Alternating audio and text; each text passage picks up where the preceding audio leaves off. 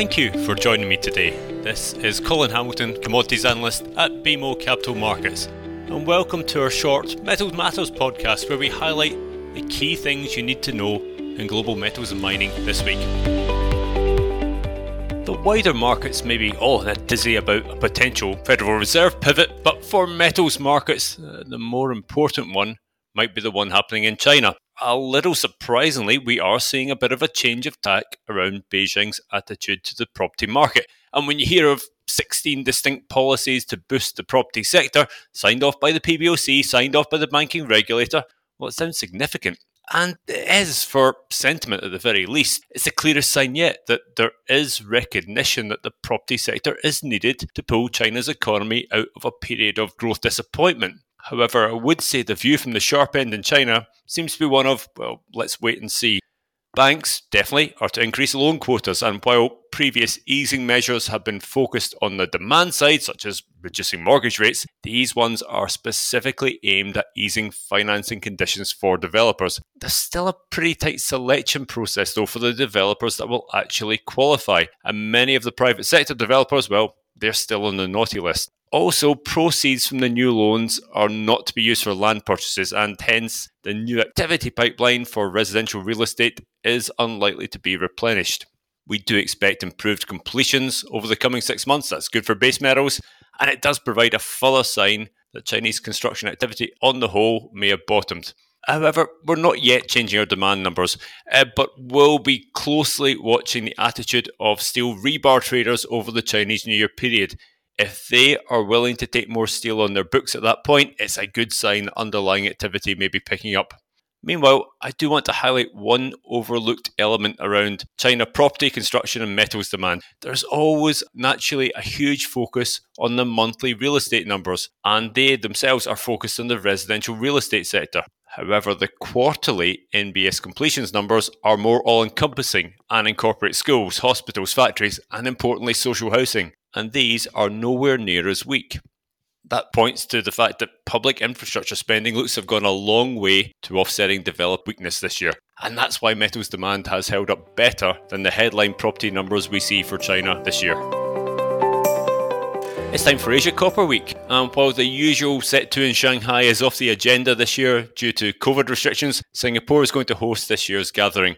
And I'm very sad not to be there in person this year, particularly given it is such interesting times in the copper market. In the last Metal Matters, I discussed the challenges at Codelco, but since then we've had the announcement that the Chuquicamata smelter would be closing for three to four months for maintenance, and that comes hot on the heels of the announcement to cease operations at Ventanas. The upshot of this is that there's going to be more Chilean concentrate shipped to global markets and comes right in the middle of the treatment refining charge negotiations between Chinese smelters and various copper miners. Already, spot TCRCs were trending higher, pointing to an excess of concentrate in the global marketplace Following the ramp up of some key operations, and annual terms were already likely to rise from the $65 a tonne and 65 cents per pound agreed last year. Now, I would say there's potentially even more upside, and we are looking at a level perhaps around 90 and 9 for TC and RC respectively. Um, not only will the Chuquicamata maintenance affect anode output, but it also removes a key acid supplier into that domestic Chilean market for 2023, and that in turn has potential to limit output at the smaller SXEW operations who were dependent on that acid. Therefore, there may be a second order impact here, as I say, where we get reduced overall mined output unless miners are willing to pay up for imported acid cargoes. Just another headwind for Chilean copper output as a whole. Last point I want to make this week on the copper situation well, concentrate growth comes at a time of limited smelter capacity addition for once, though we do know that Daye Nonferrous is going to start its new 400,000 tonne per annum smelter at some point this month.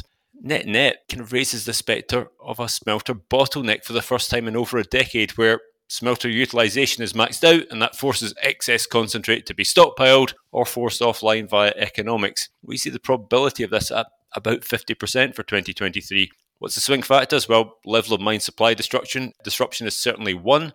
The other element is how much utilization rates at existing smelters can be pushed. A few calculations here. Well, to balance the books, in our view, these would need to run approximately 400,000 tonne per annum or 2% harder than seen in 2022. It's not impossible, but it is a relatively large step change in a mature industry. I wanted to make a few observations around inventory in metals markets. To me, one of the most fascinating elements of value chains at the current time is the attitude to inventory. After two years of supply disruption, as we go through Q3 reporting season, whether it be retailers, whether it be industrials, inventory levels and downstream chains are elevated relative to recent norms. A just in time approach simply doesn't work when you lack confidence in your supply chains.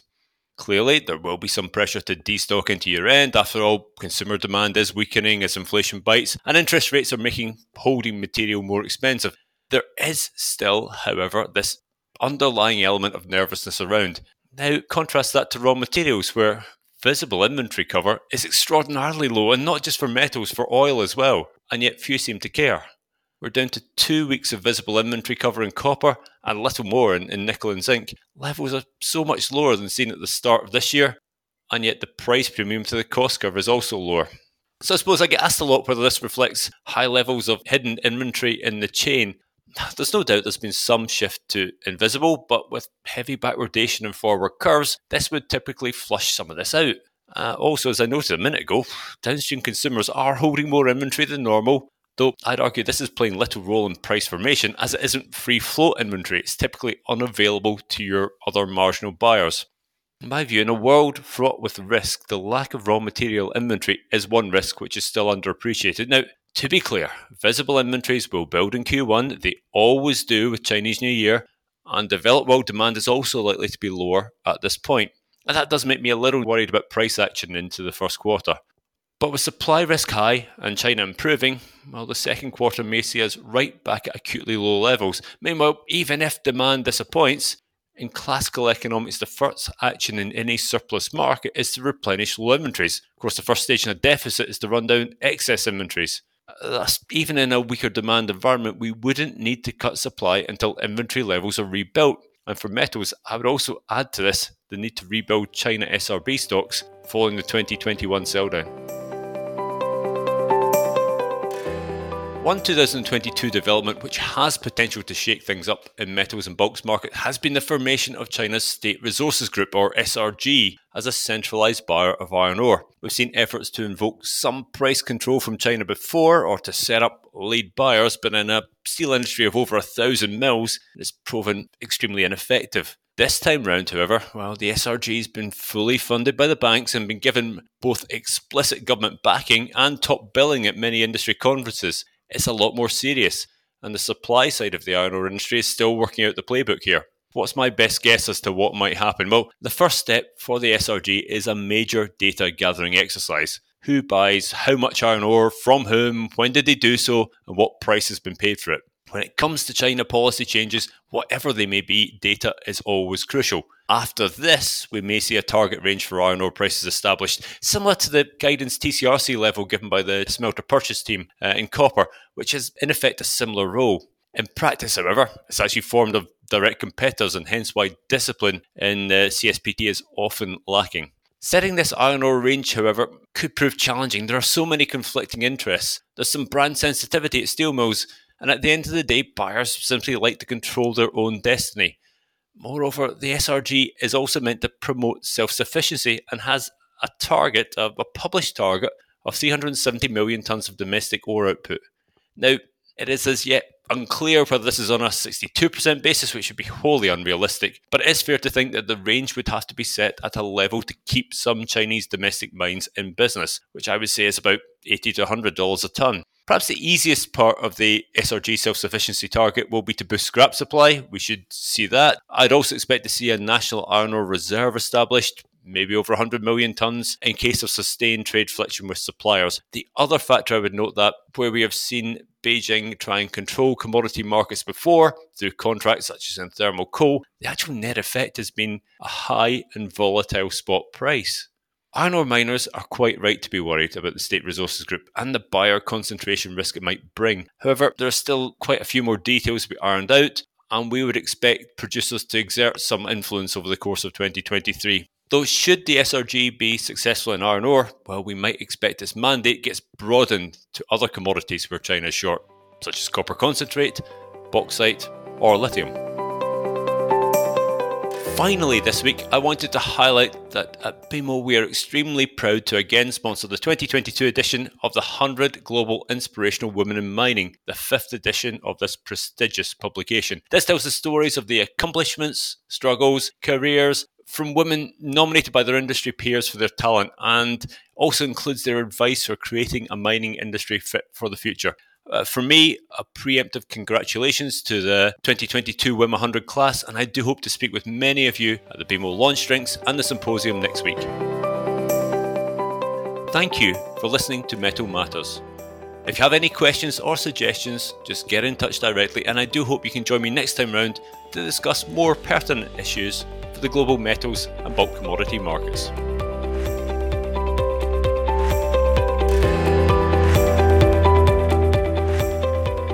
That was Metal Matters, presented by BMO Capital Markets Equity Research.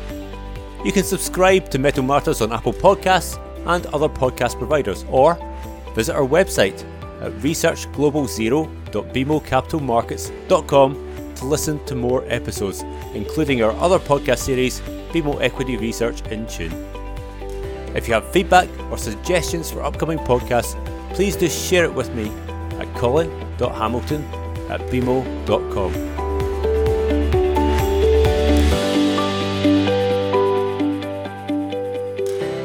To access our full disclosures, please visit researchglobalzero.bmocapitalmarkets.com forward slash public hyphen disclosure.